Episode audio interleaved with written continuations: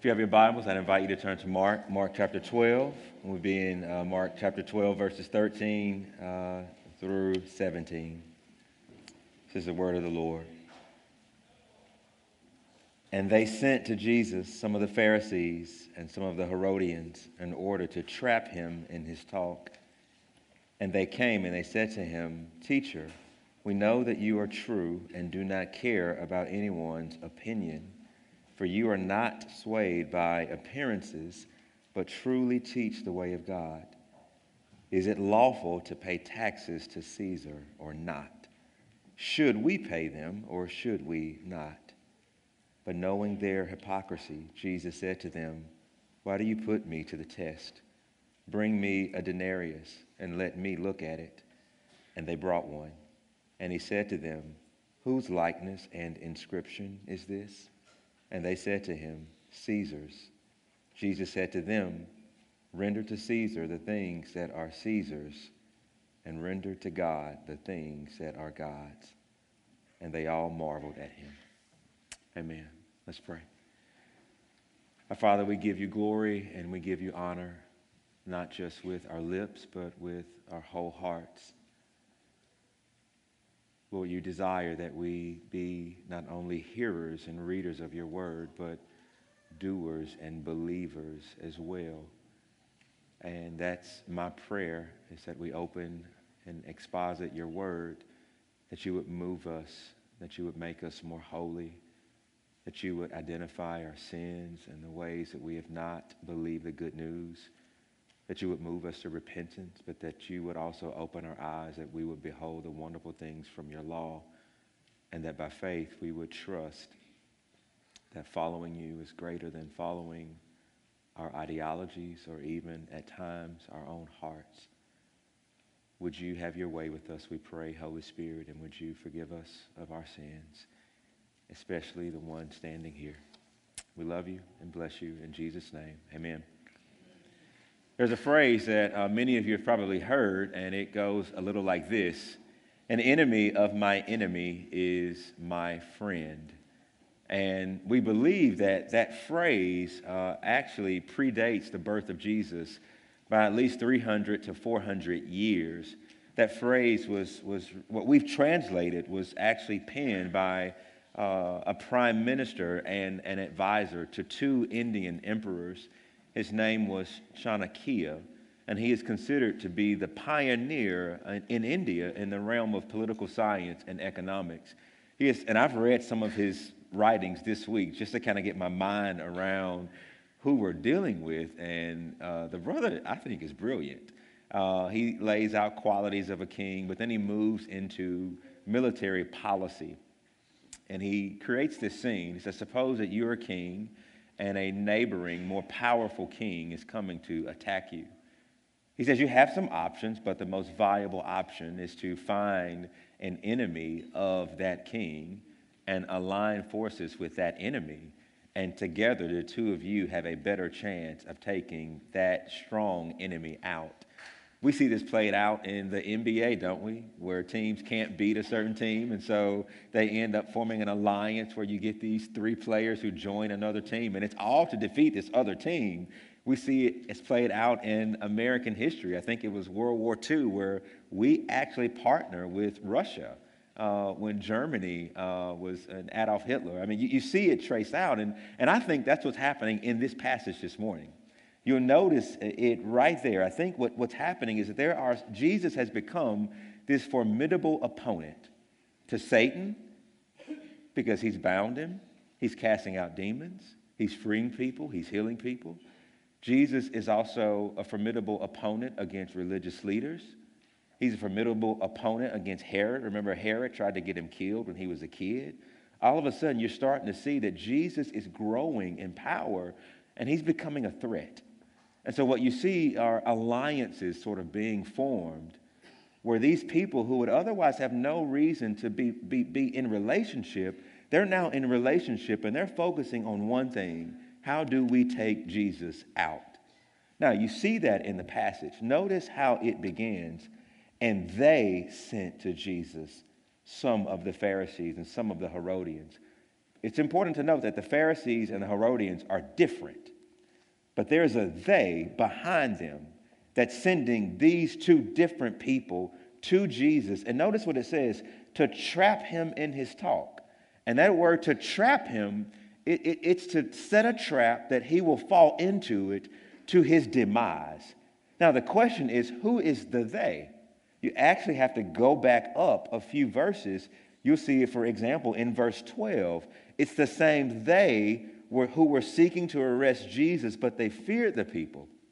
You go back to chapter 11, verse 27, it's the they. As he was walking in the temple, the chief priests, the scribes, and the elders came to him and said to him, In other words, this is the chief priests, the scribes, and the elders who have now sent the Pharisees and the Herodians, and then next week they're going to send the Sadducees.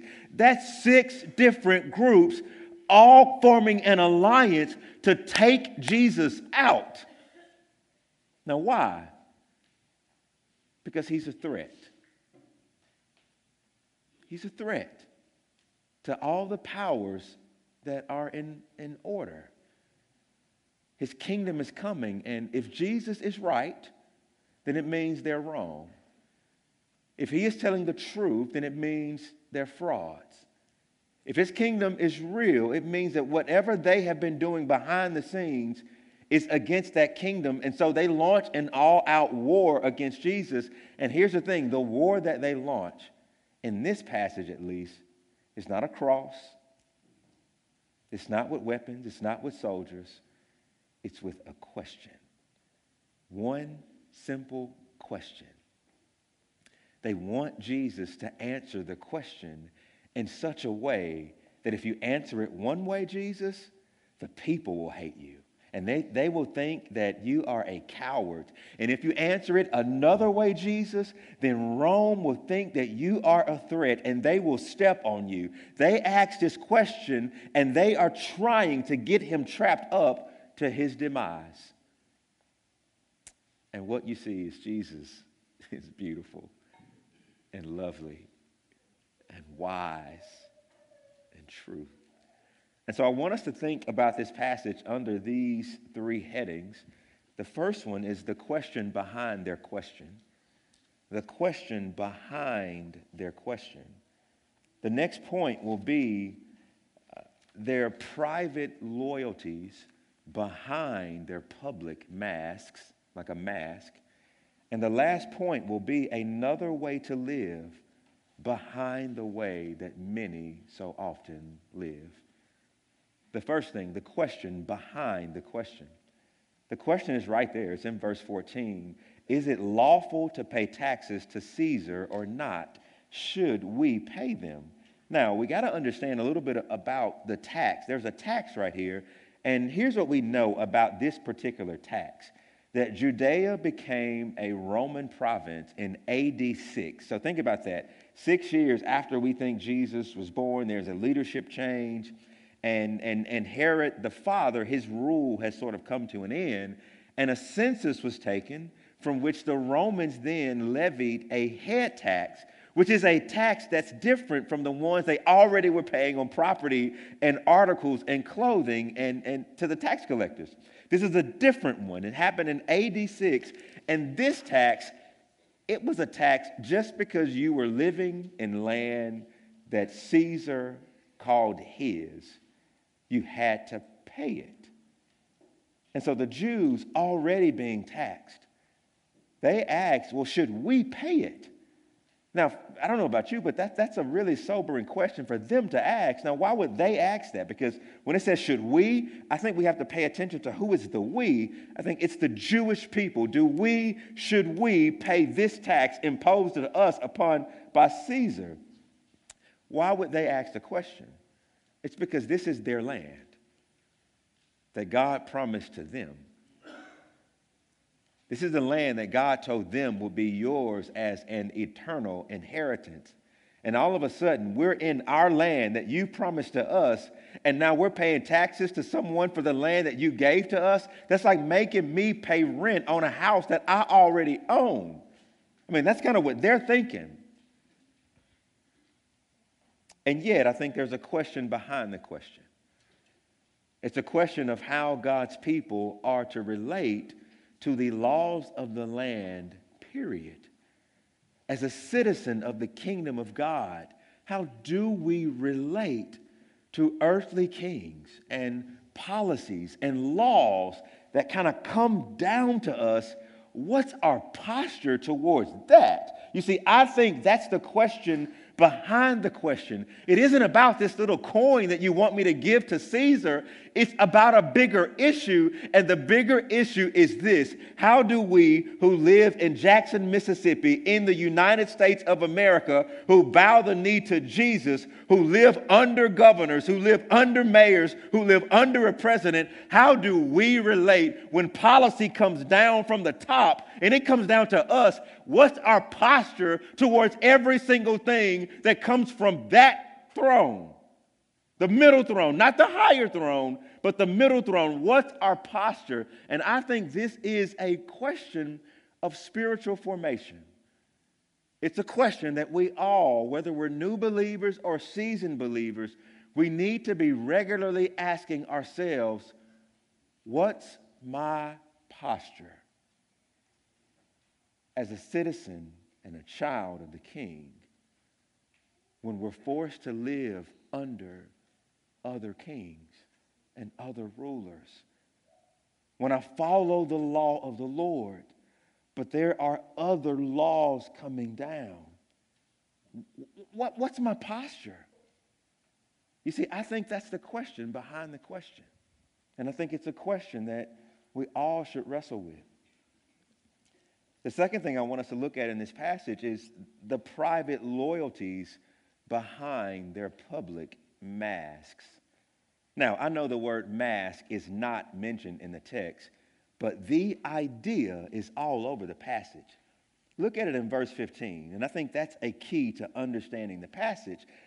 The, this question is asked, but look at what Mark says. But Jesus, knowing their hypocrisy. Now, right there, that should color how we read what we read. Jesus sees that, that, that, that I hear one thing, but, but I know something else is going on beneath. And so when you hear this word hypocrisy, where does it come from? It actually comes from Greek theater. And so at the same time that the Indian, the man that I quoted at the beginning who wrote his quote, around that same time, over in here in the Greek uh, territory, theater was a big thing. And it's not like theater in our day. You see, we can go to the movies and we can get in a leather couch and we can recline and we can have speakers in the behind, right behind our ears and we can hear and feel everything. Dolby surround sound. Ding! You get that right? and we can watch movies where these directors will record one thing here and one thing here and one thing here, and that's a bad take. So they'll edit that out and re record it. And then by the time we sit in our comfortable chairs with surround sound, we can see this perfectly put together movie where all the bad things have been erased and every single thing is absolutely right. And we can zoom in and see a bead of sweat rolling down an actor's eye as they're crying real tears, right? You get it? This is not what theater was like 400 years before Jesus. There was no surround sound. There was no optimal zoom in lens. There were no reclining leather couches.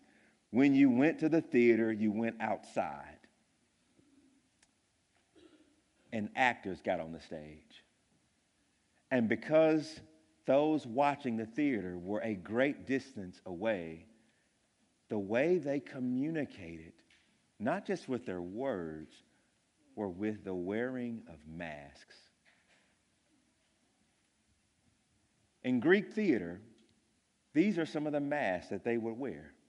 And you'll notice the over exaggeration of the faces. That's not just a smile, but it's so pronounced so that if you were in the audience, you would know how the character wants you to feel at that moment. Oftentimes, men played the role of women.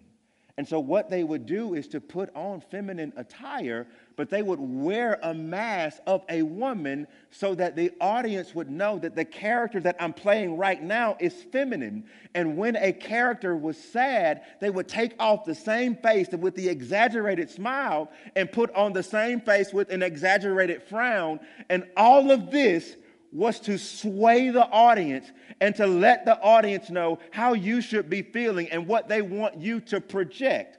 All right, thank you, Greg. And you know the word for a Greek actor? It's where we get our word hypocrite. Same word. Now, Jesus talks about hypocrisy a lot.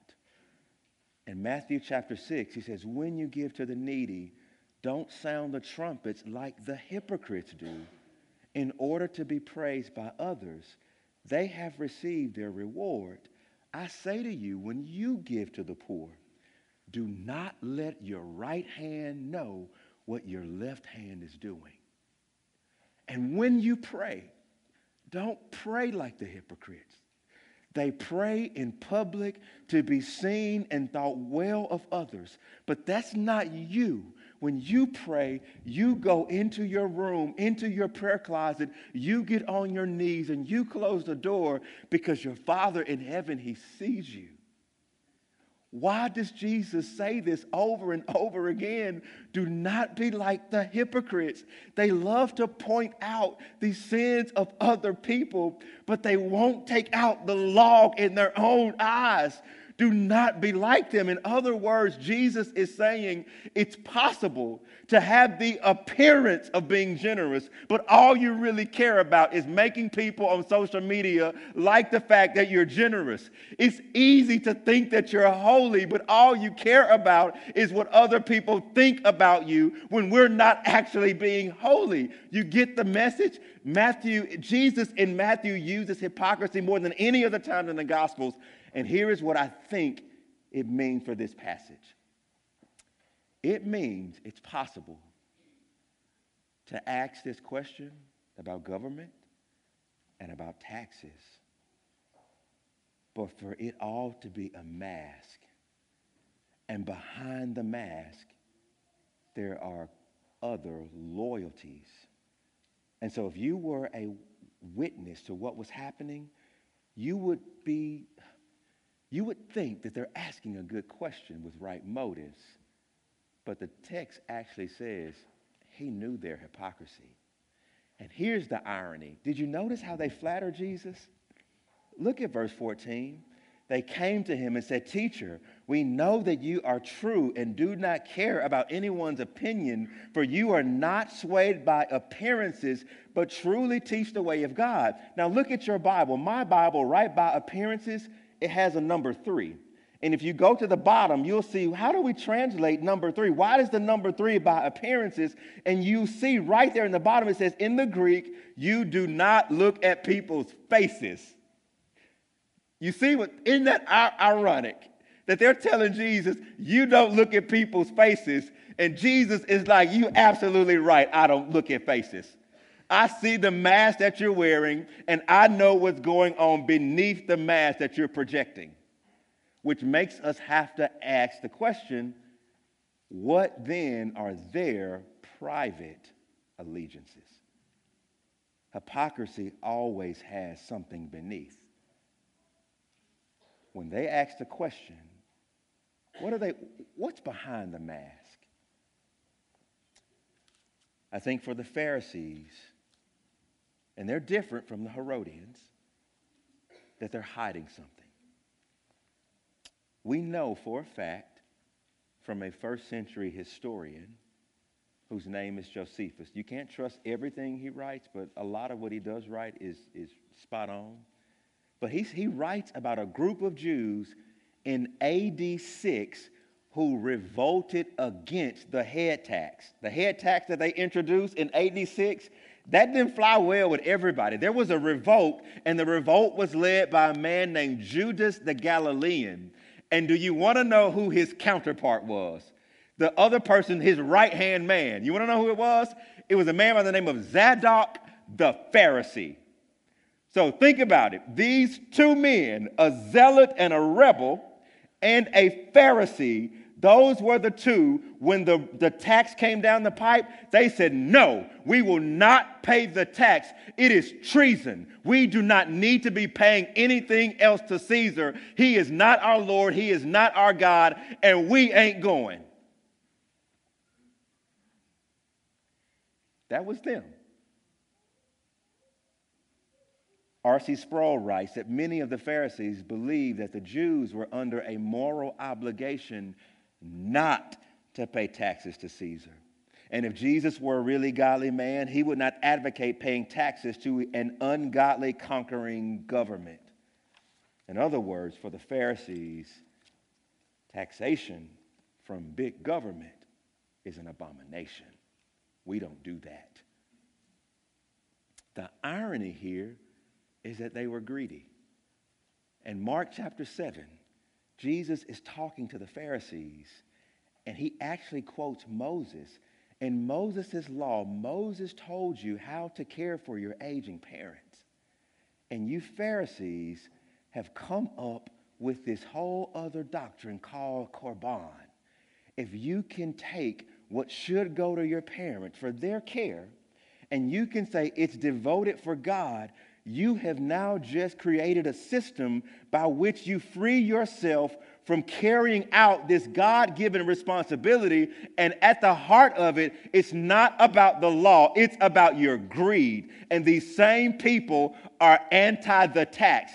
Their God is greed. And so they're asking this question. They're asking it as if we're concerned about the law and how we relate to it, but deep down inside, they're greedy. And what, what's under the mask of the Herodians? We mentioned them already in Mark chapter 3. I mean, it's this party that's named after Herod. I mean, that would be equivalent to the Bushians, right? Or the Obamians, or, you know, the Trumpians. I mean, think about it. There's a whole party named after a political leader. And that's who these Jews are aligning themselves with. And they actually think that the kingdom of God is going to come in by mortal man.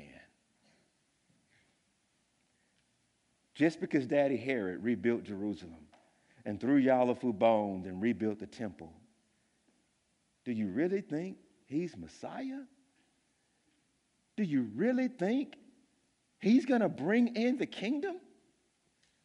Don't you see that he's mortal? He's sinful. His son took his brother's wife.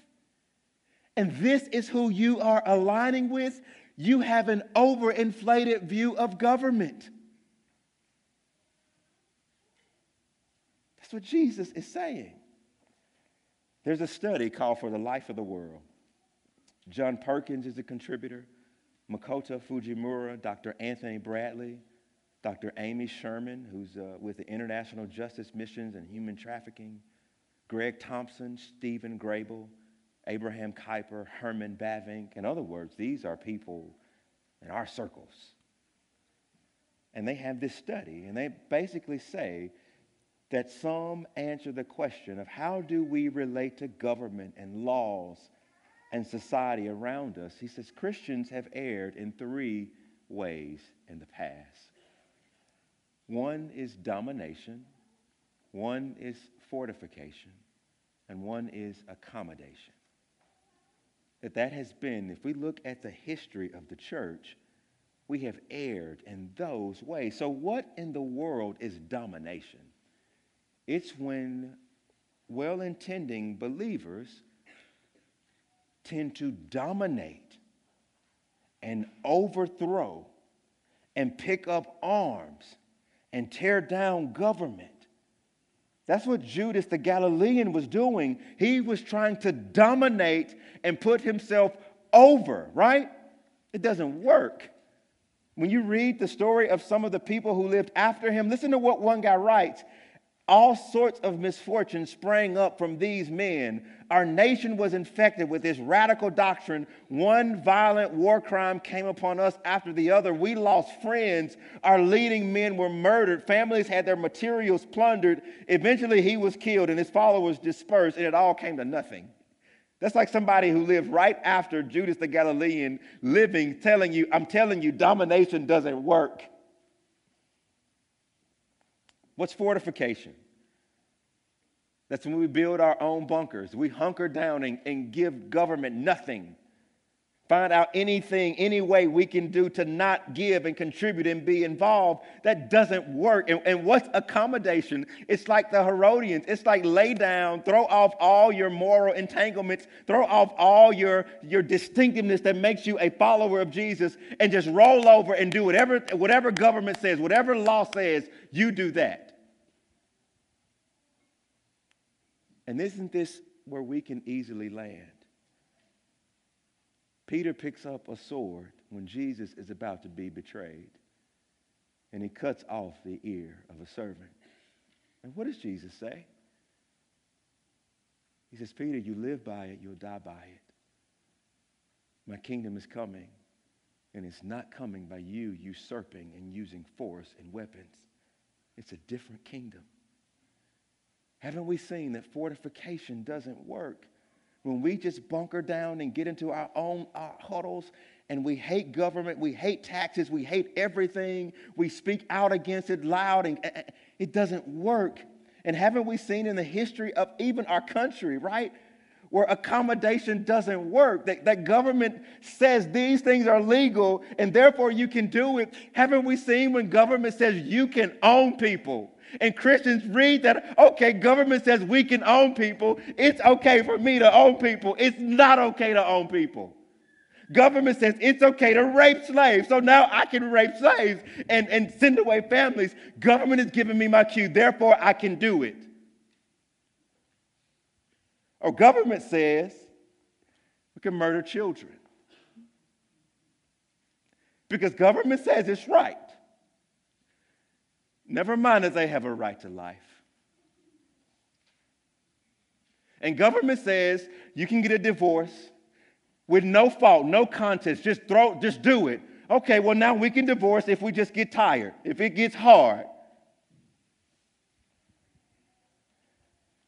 Or government says, marry who you want to marry. And we hear that. And we say, okay, government says it's okay, then it's okay. And don't we see it doesn't work? You can look back at our history, it doesn't work when God's people take their cue from government. It doesn't work when we let the, legal, the laws that come from government and above us then become our moral compass. It doesn't work. There's carnage and hurt and, and, and sin all wrapped up in that. And here's the question where do you lean? Where do you lean? Are you an accommodationist? Where you take your cues from whatever comes down, this is what I have a right to. Do you fortify? I hate all government. I'm ready to overthrow it. Where do you land? Jesus offers a different way. And that's the last point. There's another way to live behind the way many live. Back to the question how do we relate to government and laws in the in between time of Jesus' first and final coming? And before we look at what Jesus says, can we just look at verse 17? Whatever Jesus says, it says, and they marveled at him. When do you marvel at something? Is it not when it is utterly beautiful and utterly different? We got to go to Yosemite National Park this summer. and I was moved to wonder, to see land and mountains and streams and fields of flower and changing elevations. I don't get to see that in flat Jackson, Mississippi, right? I, mean, I, I think I can cook a little bit, but I'm, i get moved to wonder in my annual once a year trip down to Big John's when I get me a smoked sandwich, right? And it's like the red roast sausage that's been sitting in grease and the mustard on the bun and the bun is toasted. I know some of y'all, I see your faces. You're like, ugh, hey, it's good. You need just cholesterol medicine. But you know what? It moves me to wonder. I can't cook like that in my house. You know when we're moved to wonder? When something we see, taste, experience is different from what we're accustomed to hearing. When whatever Jesus says, it moves them to wonder. They marvel why? Because what he's saying is not like the Herodians and it's not like the Pharisees. Whatever he says is otherworldly and different. It's another way to live. But what does he say? Look at verse 15. He says, Bring me a denarius and let me look at it. A denarius was the standard pay for one day's of labor.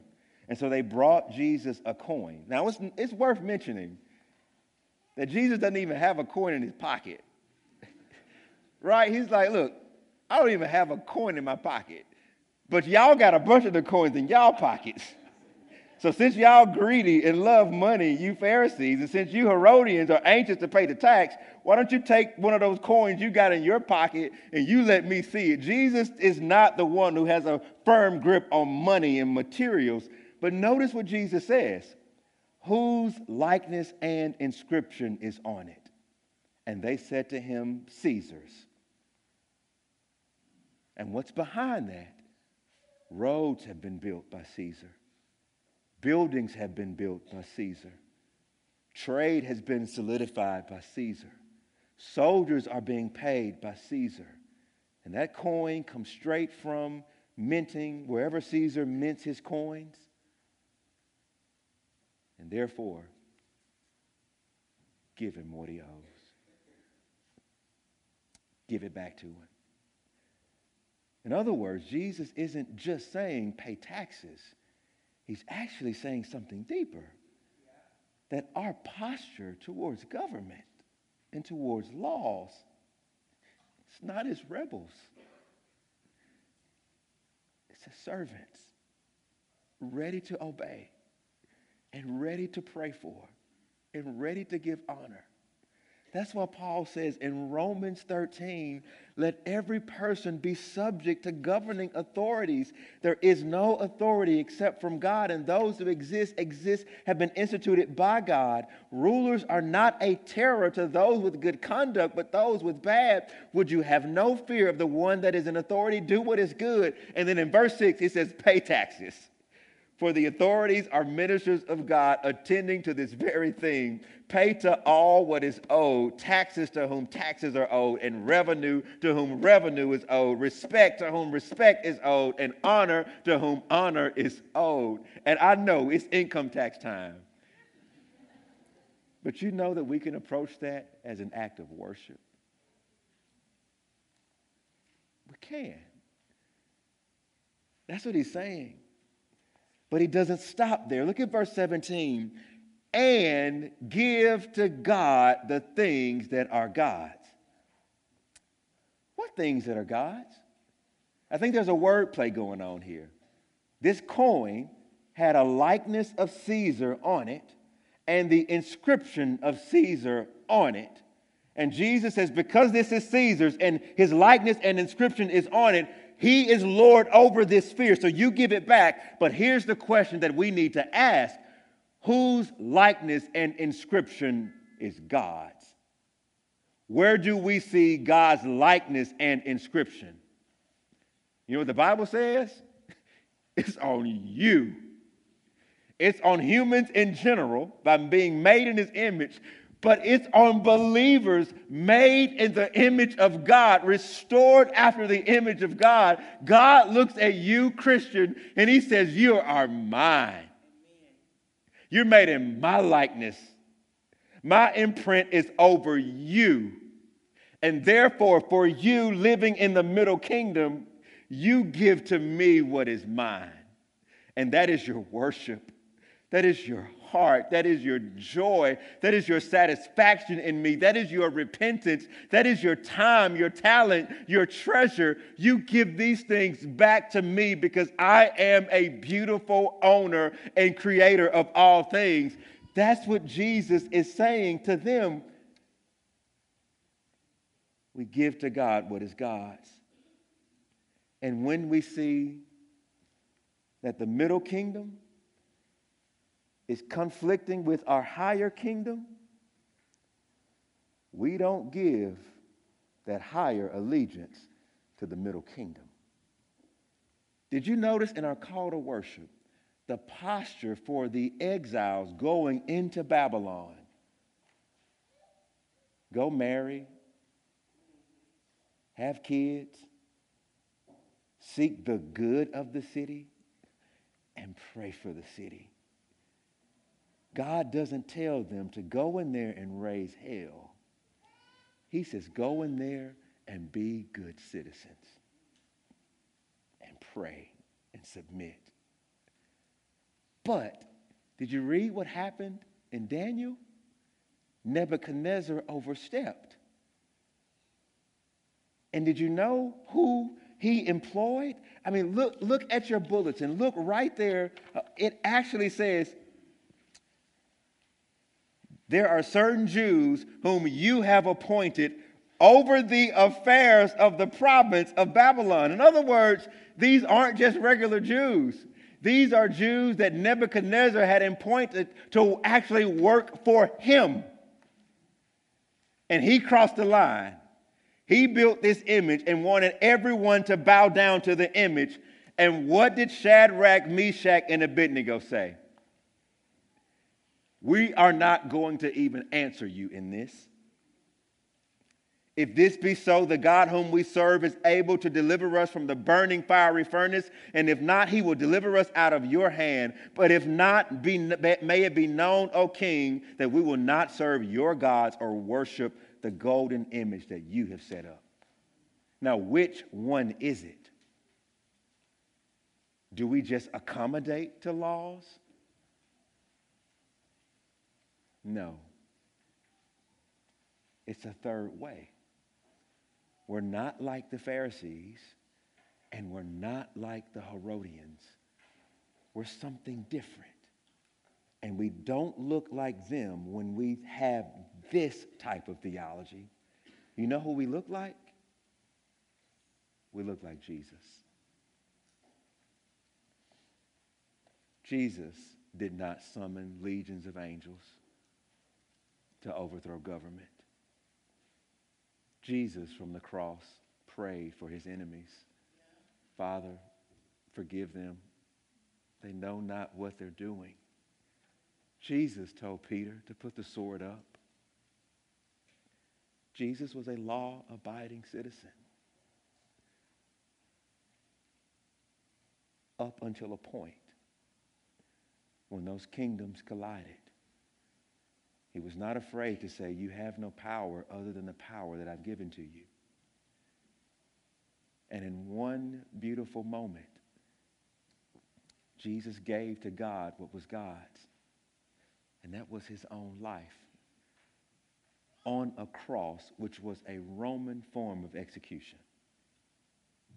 That our servant, our Savior, honored both the law of the land to a point, and he offered his life unto God on a cross to show us how to live and to pay that debt that we all have for our misallegiances. There's a third way to live, Christian, where we're not like the Pharisees and we're not like the Herodians and we're not like the Zealots It's the way of Jesus. I will give to Caesar what is Caesar's, and I will give everything I am to God. And when it hurts, it'll hurt. And my God is faithful. I'm going to read a letter from a Chinese pastor who's been sentenced to nine years in prison. And in this letter, he writes after he got the sentence. He says, On the basis of the teachings of the Bible and the mission of the gospel, I do respect the authorities that God has established in China. God Himself raises kings, and God Himself deposes kings. This is why I am submitting to the historical and institutional arrangements of God in China. For this reason, I accept and respect the fact that this regime has been allowed to rule by God temporarily. For this reason, I am joyfully submitting myself to their enforcement of law as though I am submitting to the discipline and training of the Lord. And at the same time, I believe that this communist regime's persecution against the church is greatly wicked and unlawful. And as a pastor of the church, I must denounce it. The calling that I have received requires me to use nonviolent methods to disobey those human laws that disobey Bible and God. My Savior requires me to joyfully bear all costs for disobeying. My firm belief in the gospel, my teaching, and my rebuking of all evil proceeds from Christ's command in the gospel and from the unfathomable love and that glorious King. Every man's life is extremely short, and God fervently commands the church to lead the call to all to repentance. Christ is eager to receive all who, who, who are willing to uh, turn to him in faith and turn from their sins. This is the quote that the part that I like the most. This is the goal of the efforts of the church in China to testify to the world about our Christ to testify to the middle kingdom about the kingdom of heaven, to testify to earthly momentary lives about the heavenly eternal one. That's my prayer. That we can testify in the middle kingdom of the greater kingdom. Amen. Let's pray.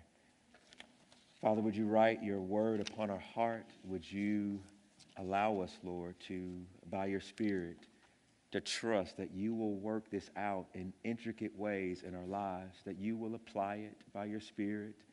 Father, if I am error, I pray that you would blot that out and allow us to remember it no more. We love you. We bless you. In Christ's name, amen.